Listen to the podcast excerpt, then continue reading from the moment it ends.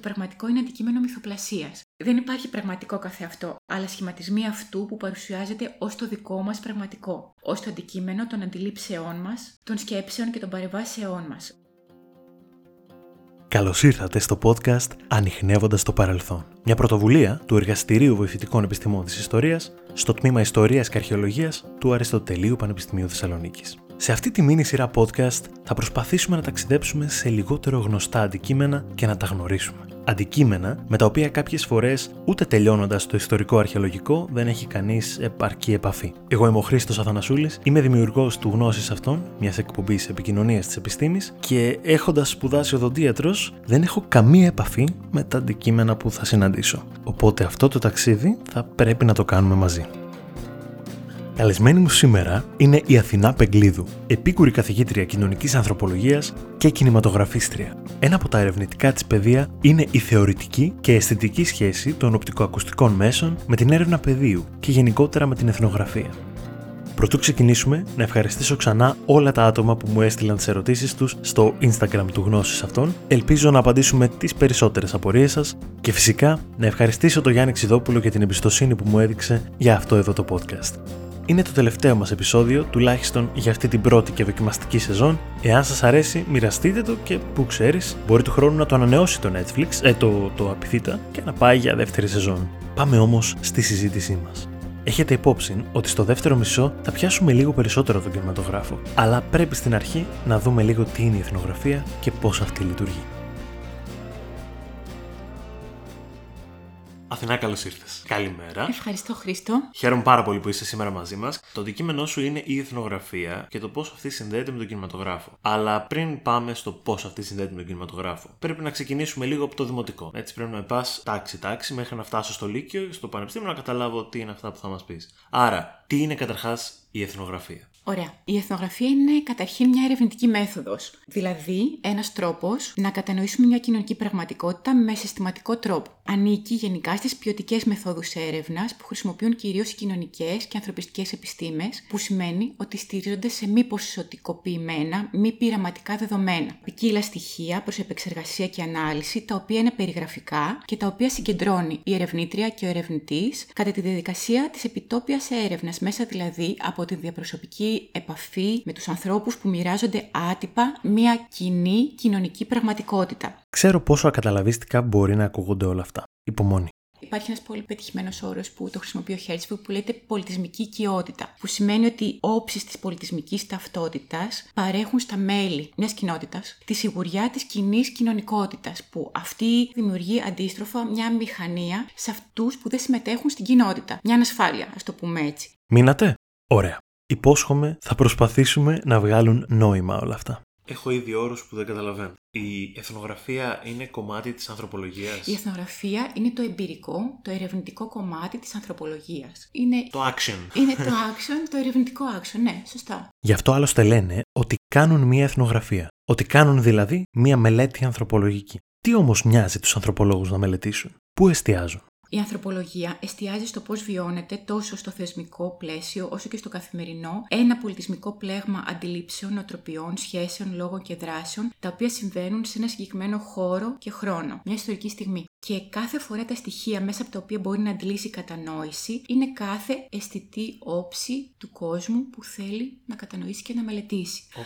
Όπως συνεντεύξεις, διάλογοι, συνομιλίες μεταξύ των ανθρώπων, που στην ανθρωπολογία μπορούμε να τους ονομάσουμε υποκείμενα ή πληροφορητές, συζητήσεις, δημόσιες και ιδιωτικές δράσεις και συμπεριφορές, πρακτικές αναπαράστασης, επιστημονικές και καλλιτεχνικής ερμηνείας και έκφρασης, δημόσιες και ιδιωτικές φωτογραφίες, κινηματογραφικά και καλλιτεχνικά έργα, ντοκιμαντέρ, ερασιτεχνικά βίντεο, ψηφιακές επιτελέσεις. Όλα αυτά έχουν ανθρωπολογικό ενδιαφέρον. Έχουν ανθρωπολογικό ενδιαφέρον και ανάλογα με το θέμα το οποίο εξετάζει και μελετάει, μπορούν να αποτελέσουν ένα πεδίο μελέτης. Θυμάμαι ένα παράδειγμα όπου ο Μισελ Γκάρ λέει ότι η εθνογραφία είναι για τις κοινωνικές επιστήμες ότι η jazz για τη μουσική, εννοώντας ότι ο ανθρωπολόγος στο πεδίο πρέπει συχνά να αυτοσχεδιάζει και να εκμεταλλεύεται τις ευκαιρίες που του παρουσιάζονται και να επινοεί στρατηγικές ανάλογα με την περίσταση και να παίρνει αποφάσεις, δηλαδή ουσιαστικά μέσα από διλημματικές καταστάσεις να σκέφτεται πώς μπορεί να προσεγγίσει και να κατανοήσει με έναν ήπιο, όχι επιθετικό διαδικαστικό. Άρα πολλές φορές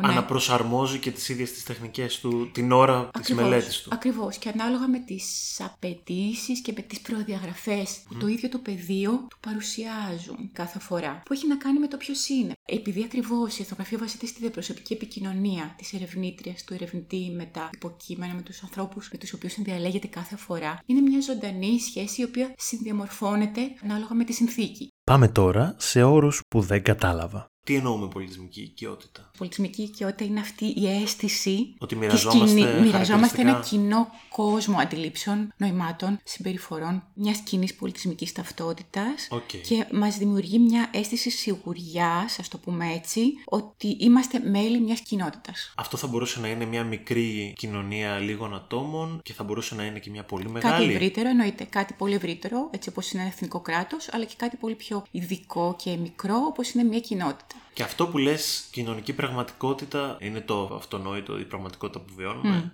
έχει να κάνει κάτι. Τώρα, η κοινωνική πραγματικότητα είναι κάτι το οποίο και αυτό σε κάθε εποχή και ανάλογα με τα θεωρητικά εργαλεία που χρησιμοποιούμε αλλάζει νόημα. Δηλαδή, το πώς ορίζουμε την κοινωνική πραγματικότητα δεν είναι κάτι σταθερό. Για παράδειγμα, μέχρι περίπου το 1960 η κοινωνική πραγματικότητα ορίζεται ως μια αντικειμενική τάξη πραγμάτων, η οποία αποτελούνταν από κοινωνικά γεγονότα που είναι παρατηρήσιμα και είναι ανεξάρτητα από τις αντιλήψεις και τις δράσεις των ατόμων, με την έννοια ότι είναι αμετάβλητη και σταθερή. Και είναι αυτή που καθορίζει τους τρόπους αντίληψης, νοηματοδότησης και κοινωνικής συμπεριφοράς. Είμαστε πολύ γενικά σε έναν άλλον όρο που χρησιμοποιούμε στην ανθρωπολογία που λέγεται εθνογραφικός ρεαλισμός, που σημαίνει ότι με τα κατάλληλα μεθοδολογικά εργαλεία, όπως είναι η συμμετοχική παρατήρηση, δηλαδή το να παρατηρούμε ένα δρόμενο, μια δράση, μια συμπεριφορά, πολύ περισσότερο όταν αυτή η παρατήρηση συνοδεύεται από οπτικοακουστικά μέσα, κάμερα, φωτογραφική μηχανή, μικρόφωνο, όπως έχουμε τώρα εδώ, τα οποία μπορούν να εγγυηθούν μια επαυξημένη, μια καλύτερη και μια ουδέτερη αντικειμενική απεικόνηση της κοινωνικής πραγματικότητας. Spoiler alert. Ούτε αντικειμενικά είναι όλα αυτά, ούτε ουδέτερα. Θα γίνει σαφές αυτό λίγο πιο μετά. Μπορούμε αυτή την κοινωνική πραγματικότητα να την κατανοήσουμε και να την περιγράψουμε. Αυτή είναι μια στατική προσέγγιση. Μια προσέγγιση που επίσης υποστηρίζει μια συγκεκριμένη σχέση θεωρίας και εμπειρικών δεδομένων. Δηλαδή, τα εμπειρικά στοιχεία του κοινωνικού κόσμου, αυτά δηλαδή που παρατηρούμε, που καταλαβαίνουμε, που εννοούμε, υπάρχουν αντικειμενικά και είναι διαθέσιμα προς παρατήρηση. Και όταν πάμε σε μια συνθήκη για να την παρατηρήσουμε και να την κατανοήσουμε, ουσιαστικά ελέγχουμε αν η θεωρία που έχουμε συγκροτήσει ισχύει ή όχι. Αυτό συνέβαινε πολύ γενικά μέχρι το 60. Από το 60 και μετά έχουμε πολύ μεγάλες αλλαγές που έχουν να κάνουν και με το πώς αντιλαμβανόμαστε την κοινωνική πραγματικότητα στην ανθρωπολογία, αλλά και το πώς χρησιμοποιούμε και τα οπτικοακουστικά μέσα. Γιατί αυτά είναι πολύ στενά συνδεδεμένα. Ωραία. Ας θυμηθούμε ότι είμαι δημοτικό. Στέκομαι σε αυτό που είπε η Αθηνά στο τέλος, ότι όλα αυτά περί αντικειμενικής καταγραφής ίσχυαν περίπου μέχρι το 60. Ο τρόπος που γινόταν η εθνογραφία το 1940-50 δεν είναι ο ίδιος με τον τρόπο που γίνεται σήμερα. Καταρχάς, γιατί βάζουμε το 60 ως όριό μας? Γιατί αλλάζει κάτι συγκεκριμένο το 60? Πάρα πολύ. Ναι, έχουμε μεγάλες θεωρητικές, τέλη του 50, 60 και φυσικά το 70, έχουμε μεγάλες θεωρητικές μετατοπίσεις και φυσικά τεχνολογικές και αισθητικές. Δηλαδή, έχουμε μια περίοδο που αλλάζει και ο κινηματογράφος, αλλάζουν και οι κοινωνικές επιστήμες εν γέννη. Η κοινωνική πραγματικότητα λοιπόν πώς άλλαξε από το πριν το 60 στο μετά το 60? Ως τότε η κοινωνική πραγματικότητα ορίζονταν ως μια αντικειμενική κατάσταση παρατηρήσιμη, η οποία αποτελούταν από κοινωνικά γεγονότα που ήταν ανεξάρτητα από τις αντιλήψεις και τις νοοτροπίες της δράσης των ατόμων και ήταν σταθερή και αμετάβλητη. Δηλαδή δεν άλλαζε ανάλογα με τους τρόπους πρόσληψης των υποκειμένων. Δεν άλλαζε με το αν αυτά τα υποκείμενα ήταν γυναίκες ή άντρες, για παράδειγμα. Ήταν κοινωνική δομή. Και είμαστε στην εποχή που στην ανθρωπολογική βιβλιογραφία μπορούμε να την διαβάσουμε ως την εποχή του εθνογραφικού ρεαλισμού. Ο οποίος τι λέει? Θεωρείται δηλαδή ότι με τα κατάλληλα μεθοδολογικά εργαλεία, τη συμμετοχική παρατήρηση δηλαδή, ιδιαίτερα όταν αυτή η παρατήρηση συνοδεύεται από οπτικοακουστικά μέσα, τα οποία δημιουργούν μια καλύτερη παρατήρηση, μπορεί αυτή η πραγματικότητα να γίνει αντικείμενο αναπαράστασης και απεικόνησης με ουδέτερο και ρεαλιστικό τρόπο. Να αποκαλύψουμε το πώς λειτουργεί αυτή η κοινωνία. Ήταν όντως ρεαλιστική και αντικειμενική απεικόνηση? Προφανώς και όχι. Διόρθωσε με κάνω λάθος. Εγώ κατάλαβα ότι το βλέπανε σαν να πηγαίνουν στη φύση. βοηθήσει και να βιντεοσκοπούν τα φυτά, σαν να μην είχαν αντίληψη του εαυτού τους μέσα σε όλο αυτό. Ακριβώς. Θεωρούταν ότι το μέσο λειτουργούσε αυτόνομα από τον εικονολήπτη και την εικονολήπτρια, από τον χειριστή, ας το πούμε έτσι, η οποία προφανώς ήταν και θα είναι μια υποκειμενική διαδικασία. Και υπάρχει προφανώς μια σκηνοθεσία. Αυτή η λογική διαπερνούσε και την ανθρωπολογία ως κοινωνική επιστήμη. Πώς άλλαξε λοιπόν? Ακριβώς. Τώρα, μετά το 60, έχουμε αυτές τις μεγάλες θεωρητικές μετατοπίσεις και την ερμηνευτική προσέγγιση που άρχισε να συζητάει όλα τα προβλήματα που υπήρχαν μέχρι τότε. Σε αυτή την θεώρηση, η κοινωνική πραγματικότητα θεωρήθηκε ότι συγκροτείται μέσα από τους τρόπους που οι άνθρωποι ορίζουν και ονοματοδοτούν τον κόσμο τους. Μέσα από τις καθημερινές τους δραστηριότητες και τις κοινωνικές διαδικασίες, τις σχέσεις εξουσίας, τα οποία είναι εμπλεκόμενα και υποκείμενα. Δεν επιβάλλεται σε όλους και σε όλες με τον ίδιο τρόπο. Ως μια εξωτερική κοινωνική δομή. Υπάρχουν διαβαθμίσεις και διαφοροποιήσεις, ταξικότητες και ανισότητες μέσα στην ίδια την κοινωνική πραγματικότητα. Δεν είναι ομοιογενής. Πρακτικά συνειδητοποιήσαμε ότι δεν βιώνουν όλοι οι άνθρωποι με τον ίδιο τρόπο την κοινωνία στην οποία ζουν. Συμπέφτηκε όλα σε εκείνη η περίοδος με διεκδικήσεις δικαιωμάτων. Ακριβώς. Φυσικά με το φεμινιστικό κίνημα, έτσι και με την κατάλυση της αποικιοκρατίας, την αυτονόμηση των αποικιών. Αλλάζει πραγματικά όλος ο ιστορικός κόσμος. Θα μπορούσαμε να πούμε ότι η επιστήμη της ανθρωπολογίας ακολούθησε το κοινωνικό ρεύμα το οποίο έλεγε ότι βιώνουμε όλοι με τον ίδιο τρόπο την κοινωνία. Προφανώς. Και ήταν μέρος της. Και μέρος του προβλήματος, αλλά ήταν και ένα μέρος της διερώτησης, του αναστοχασμού, της αμφισβήτησης και της κριτικής, της πολιτισμικής κριτικής που διαμορφώθηκε. Άρα, πριν το 60 πιστεύαμε ότι συλλέγαμε δεδομένα ως ουδέτεροι εξωτερικοί παρατηρητές για μια κοινωνία την οποία όλοι τη βιώνουν με τον ίδιο τρόπο. Τελικά, μάλλον δεν συλλέγουμε ακριβώς τα δεδομένα. Πολλές φορές, ίσως και πιο παλιά, λέγαμε συλλέγουμε. Στην πραγματικότητα τα κατασκευάζουμε σε μια δυναμική σχέση επικοινωνίας με τους ανθρώπους κάθε φορά και γι' αυτό έχει νόημα πάντοτε σε αυτή τη σχέση, όταν αποφασίσουμε να την αφηγηθούμε, το σκήμενο ή ως ταινία, να βάλουμε μέσα στην εθνογραφία το ποιοι είμαστε.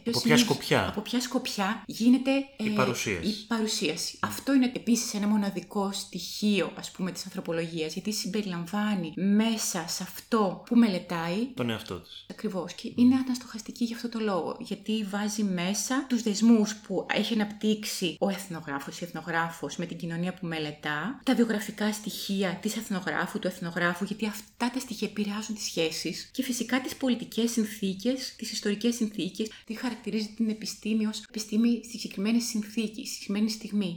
Άρα και όταν ο ερευνητής ή ερευνήτρια αποφασίζει να μελετήσει, δεν πηγαίνει να ελέγξει τις ήδη διατυπωμένες θεωρητικές υποθέσεις, αλλά να τις χτίσει και να αναπτύξει μια θεωρία μέσα από την διαπλοκή εμπειρικών και θεωρητικών δεδομένων τη στιγμή της μελέτης. Χάνεται λοιπόν η αίσθηση της αντικειμενικότητας της ανθρωπολογικής γραφής και αυτό κορυφώνεται το 86 με αυτά τα πολύ σημαντικά έργα, το Writing Culture και το Cultural Critic, τα οποία θέτουν στο επίκεντρο το πόσο εξουσιαστικό και ηγεμονικό ήταν το περιεχόμενο του ανθρωπολογικού λόγου, δηλαδή και της παρατήρησης, ότι από μια θέση ισχύως ο ανθρωπολόγος παρατηρούσε τους μακρινούς, απικιοποιημένους, που τους ονόμαζε φυσικά εξωτικούς. Νομίζω ότι έβγαλα νόημα. Άρα, εν κατακλείδη, πώς μελετάτε η κοινωνική πραγματικότητα?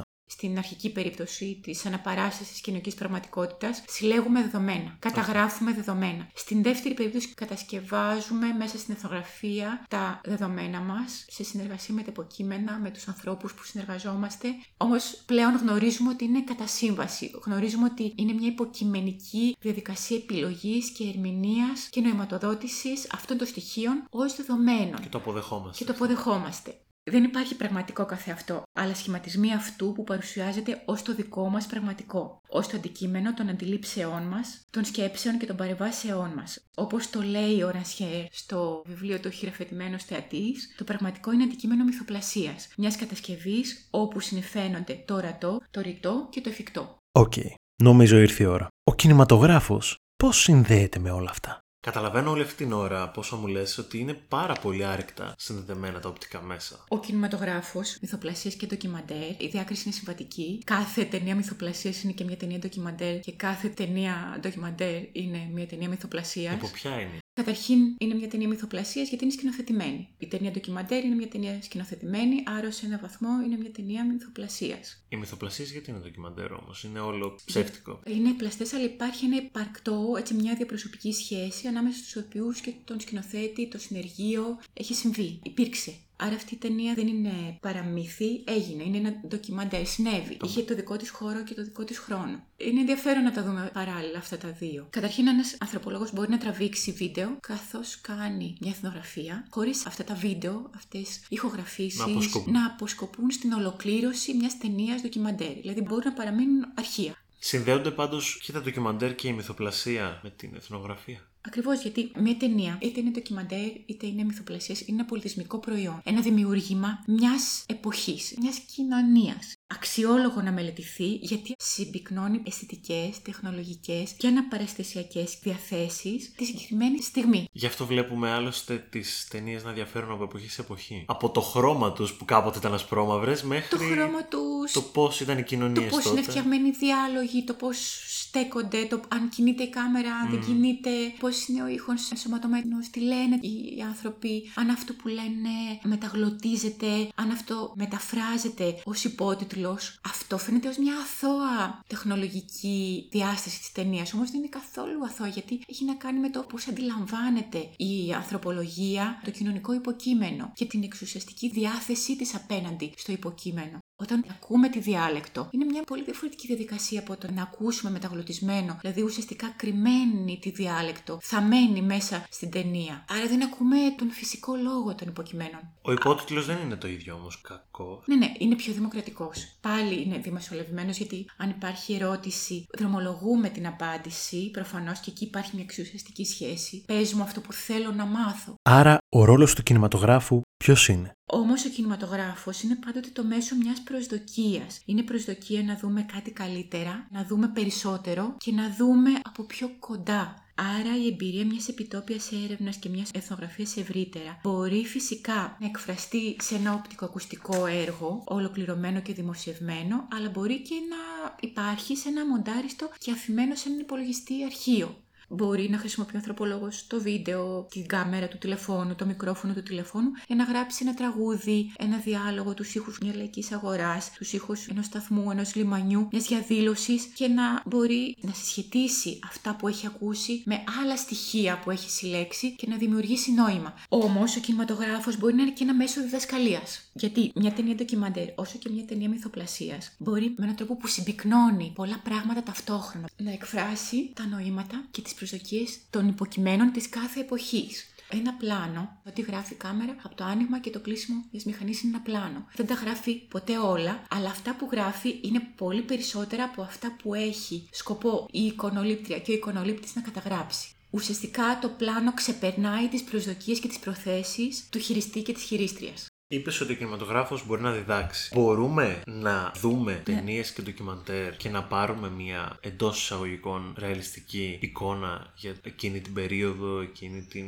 περιοχή, εκείνη την κοινωνία? Θα πάρει μια εικόνα. Μια διαμεσολαβημένη. Βλέποντας μια ταινία του 80, παίρνω μια εικόνα για το πώς ήταν. Ναι, θα πάρει μια εικόνα της εποχής του 80, την οποία όμως όταν θα πλαισιώσει, θα ενσωματωθεί σε ένα μάθημα, θα πρέπει να δούμε ποιος την έφτιαξε, πώς την έφτιαξε, με ποιους τρόπους την έφτιαξε, γιατί την έφτιαξε, με ποιο σκοπό, ποιος ήταν αυτός. Έτσι κατανοούμε ποια είναι αυτή η εικόνα, τις προθέσεις της εικόνας. Αλλά αν δεν την πλαισιώσουμε, είναι προβληματικός ο τρόπος που τη χρησιμοποιούμε, γιατί είναι σαν να την. Σαν να την προβάλλουμε. Ενώ είναι μια υποκειμενική και πρέπει αυτή την υποκειμενική της διάσταση να τη βάλουμε μέσα στη συζήτηση. Επομένως, έτσι διδάσκει ο κινηματογράφος. Ο κινηματογράφος και η διαδικασία της εικονοληψίας και της ηχοληψίας είναι πολύ ενδιαφέρουσα. Όχι μόνο γιατί μπορεί να ενσωματωθεί σε ένα μάθημα με τον τρόπο της θέασης, του να προβάλλουμε και να συζητήσουμε κάτι. Κάτι που γενικά συμβαίνει. Έχει μια εκπαιδευτική διάσταση στον τρόπο που κατασκευάζεται και είναι ενδιαφέρουσα ως πρακτική. Γιατί η λήψη μπορεί να εισάγει κιναισθητικά τις φοιτήτρες και τους φοιτητές, τους μαθητές και τις μαθήτριες στην έννοια της κατασκευής της πραγματικότητας. Δηλαδή, όταν μπουν στη διαδικασία να φτιάξουν ένα οπτικοακουστικό έργο, στη διαδικασία της οπτικής γωνίας, της διαμεσολαβημένης λήψης και του κάδρου που δημιουργεί την εικόνα κάθε φορά. Της θολής, της ανύπαρκτης διάκρισης ανάμεσα στο αντικειμενικό και το υποκειμενικό. Δεν υπάρχει, είναι κατασκευασμένη. Της αφήγησης και φυσικά της συνεργασίας. Όταν φτιάχνουμε ένα οπτικοακουστικό έργο, δεν μπορούμε παρά να συνεργαστούμε. Και της συνεργασίας στο πεδίο έρευνας, της από κοινού ανθρωπολογίας. Αυτή είναι μια διάσταση του κινηματογράφου που δεν έχει να κάνει με τη θέαση. Μου φάνηκε πολύ ενδιαφέρον αυτό που είπες για κατασκευή της πραγματικότητας. Ακριβώς. Γιατί... Κατά κάποιο τρόπο, άρα, ο δημιουργός κατασκευάζει μια δική του εκδοχή της πραγματικότητας. Ακριβώς. Με βάση τις δικές του. Αλλά είναι εκπαιδευτικά πολύ χρήσιμο, γιατί παίρνεις τη διαδικασία να το κάνει ο ίδιος ο φοιτητής και η φοιτήτρια. Και όχι απλώς να καθίσεις σε μια θέση και να το δει ως ντοκιμαντέρ. Κάθε κινηματογραφικό έργο έχει εθνολογικό ενδιαφέρον, ανεξάρτητα από το είδος του. Δηλαδή, το ίδιο ενδιαφέρον μπορεί να έχει ένα κοινωνικό δράμα, μια horror ταινία και μια sci-fi ταινία με εξωγήινους στο διάστημα ή δεν ξέρω, με σούπερ ήρωες. Ναι, φυσικά. Πάρα πολύ. Τι μας δίνει το science fiction? Είναι πάρα πολύ ενδιαφέρον. Γιατί η ταινία επιστημονικής φαντασίας περιέχει καταρχήν τη σχέση της κοινωνίας με το άλλο, με το διαφορετικό, με το εξωγήινο. Το πώς φαντάζεται το διαφορετικό. Είναι πολύ ενδιαφέρουσα αυτή η αναπαράσταση. Και έχει να κάνει και επίσης και με το πώς φαντάζεται και προσδοκά τον εαυτό της. Την τεχνολογική δυνατότητα και τις σχέσεις με το διαφορετικό. Ανταγωνισμού, μια σχέση επιθετικότητας, σχέση συνεργασίας, σχέσεις ισοδύναμες, ισότητας. Πώς εισχωρεί το έμφυλο σε αυτή τη σχέση και σήμερα και τότε. Δεν είναι στη συζήτηση, αλλά πολύ ενδιαφέρουσα παραμέτρωση η έμφυλη διάσταση. Πώς όλοι αυτοί οι ήρωες πάντοτε είναι άντρες. Θα ξεφύγω, αλλά όχι πολύ. Εντάξει, δεν γινόταν να μην ξεφύγω και καθόλου. Τι με περάσατε. Μπορούμε να πούμε ότι σήμερα, μετά το 60 τέλος πάντων, έχουμε καταφέρει να μην βλέπουμε τους ανθρώπους που καταγράφουμε ως πειράματα, ως ξένους. Πολύ ωραία ερώτηση. Και ναι και όχι. Μια τόσο γενική συζήτηση γίνεται πάνω σε τάσεις για το τι είναι κυρίαρχο, τι είναι το συνηθισμένο. Η αλήθεια είναι ότι σήμερα οι εικόνες έχουν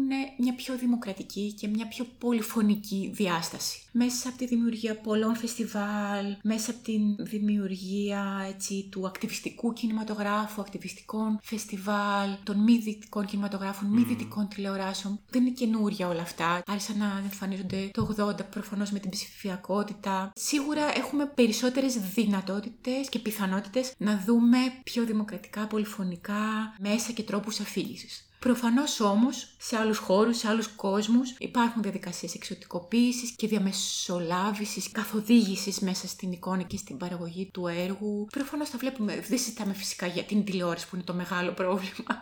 Δηλαδή, εννοείται ότι εκεί όλα αυτά μπορούμε να τα δούμε και τα βλέπουμε συνέχεια. Άρα, γενικά θα λέγαμε ότι έχουμε μια πολυφωνία η οποία μας βοηθάει να έχουμε εκπροσώπηση μειονοτήτων, κοινοτήτων, έμφυλων σωμάτων, υποκειμενικοτήτων. Παρ' όλα αυτά όμως υπάρχει και η άλλη πλευρά. Είπαμε για καθοδηγούμενη εικόνα και σκέφτηκα το έθνος που κάθε λαός πιστεύει ότι το δικό του είναι και το σπουδαιότερο. Μπορούν οι καθημερινές συνήθειες των ανθρώπων να κρύβουν παγιωμένες αντιλήψεις που έχουν για το έθνος τους. Προφανώς οι αντιλήψεις για το έθνος, οι εθνικιστικές στην υπερβολή τους, έτσι, αντιλήψεις υπάρχουν στις καθημερινές πρακτικές. Και ο κινηματογράφος μπορεί αυτό να το αναδείξει, να το εντοπίσει και να το κριτικάρει. Βλέπουμε τέτοιες ταινίες και τα τελευταία χρόνια. Έχουμε πολλά ντοκιμαντέρ και για τη Χρυσή Αυγή και για ακραίες αντιλήψεις εθνικιστικές. Στον αντίποδα, βέβαια, έχουμε, δεν ξέρω αν έχουμε ακόμη, ξέρεις, αλλά είχαμε σίγουρα πριν από πολλά χρόνια προπαγανδιστικά ντοκιμαντέρ και ταινίες. Πάντοτε η εικόνα ήταν στην υπηρεσία, έτσι, χρησιμοποιήθηκε και εργαλειακά από τα ολοκληρωτικά καθεστώτα πολύ συστηματικά. Γιατί αντιλήφθηκαν την επιρροή της εικόνας και τη δημιουργία, έτσι, κυρίαρχων αναπαραστάσεων. Συνέβαινε και συμβαίνει. Πάλι συμπυκνώνουμε ένα πολύ συνοπτικό και πολύ στηριακό τρόπο όλη την αντίληψη που έχουν τα ολοκληρωτικά καθεστώτα για τον εαυτό τους, για τους ανθρώπους, για την κοινότητα, για το κράτος. Με κροτέσκες εικόνες, με καρικατούρες πολλές φορές. Το βλέπουμε και από τη Χούντα, έτσι, τα ντοκιμαντέρ.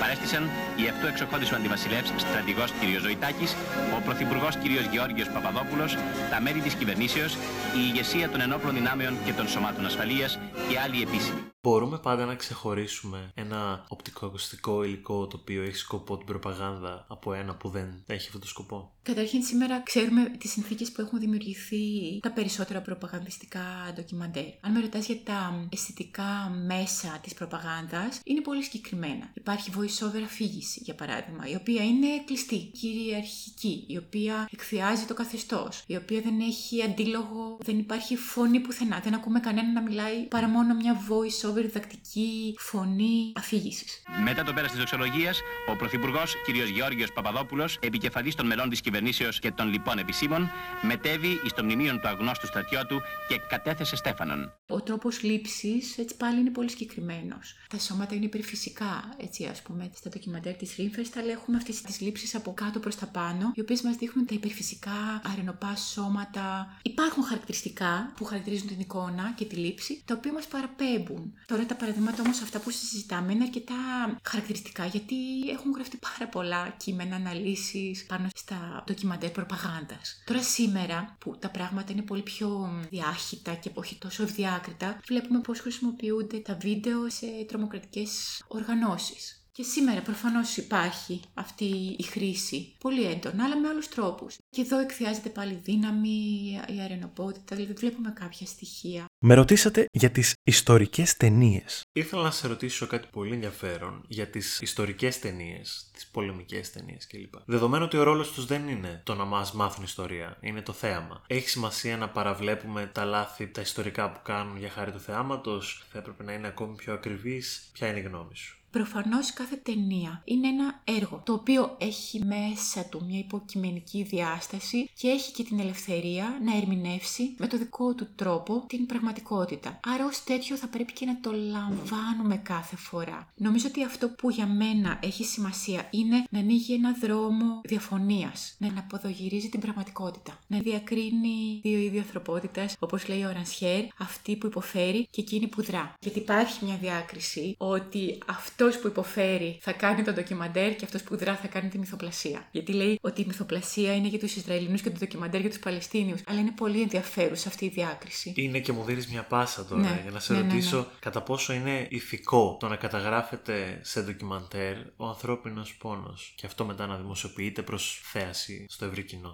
Είμαστε σε μια εποχή που είναι μια τάση σκοτεινή ανθρωπολογία, η οποία μελετάει τις σκληρές διαστάσεις της κοινωνικής ζωής. Την περιθωριοποίηση, τις ανισότητες, τη μετανάστευση, τη φτώχεια, τις έμφυλες διακρίσεις, τις σεξιστικές διακρίσεις, τον εθνικισμό, την τρομοκρατία και ούτω καθεξής. Όμως, πρέπει να σημειώσουμε ότι πέρα από την ενασχόλησή της με θέματα αιχμής, όπως είναι ίσως κάποια από αυτά που ανέφερα, η ανθρωπολογία στέφεται γενικά στο καθημερινό, το τετριμένο, που όμως δεν είναι πάντοτε ο πόνος. Δηλαδή, ο σκοπός της ανθρωπολογίας δεν είναι να δείξει τον ανθρώπινο πόνο και να το δημοσιοποιήσει. Αυτό ίσως είναι μια τηλεοπτική δημοσιογραφική αντίληψη. Θυμάμαι το έργο της Σούζαν Σόνταγκ, η οποία έχει εκφράσει την άποψη ότι η συνεχής φωτογραφική έκθεση ενός γεγονότος το απομονώνει από τις ευρύτερες πολιτικές συνθήκες, μετατρέποντας το δέκτη σε ένα τουρίστα καταναλωτή των εμπειριών των άλλων ανθρώπων. Μια τέτοια κριτική είχε κάνει και ο Λιωτάρ για τις ταινίες του Ολοκαυτώματος. Ουσιαστικά παθητικοποιεί τον αποδέκτη του θεάματος, της εικόνας.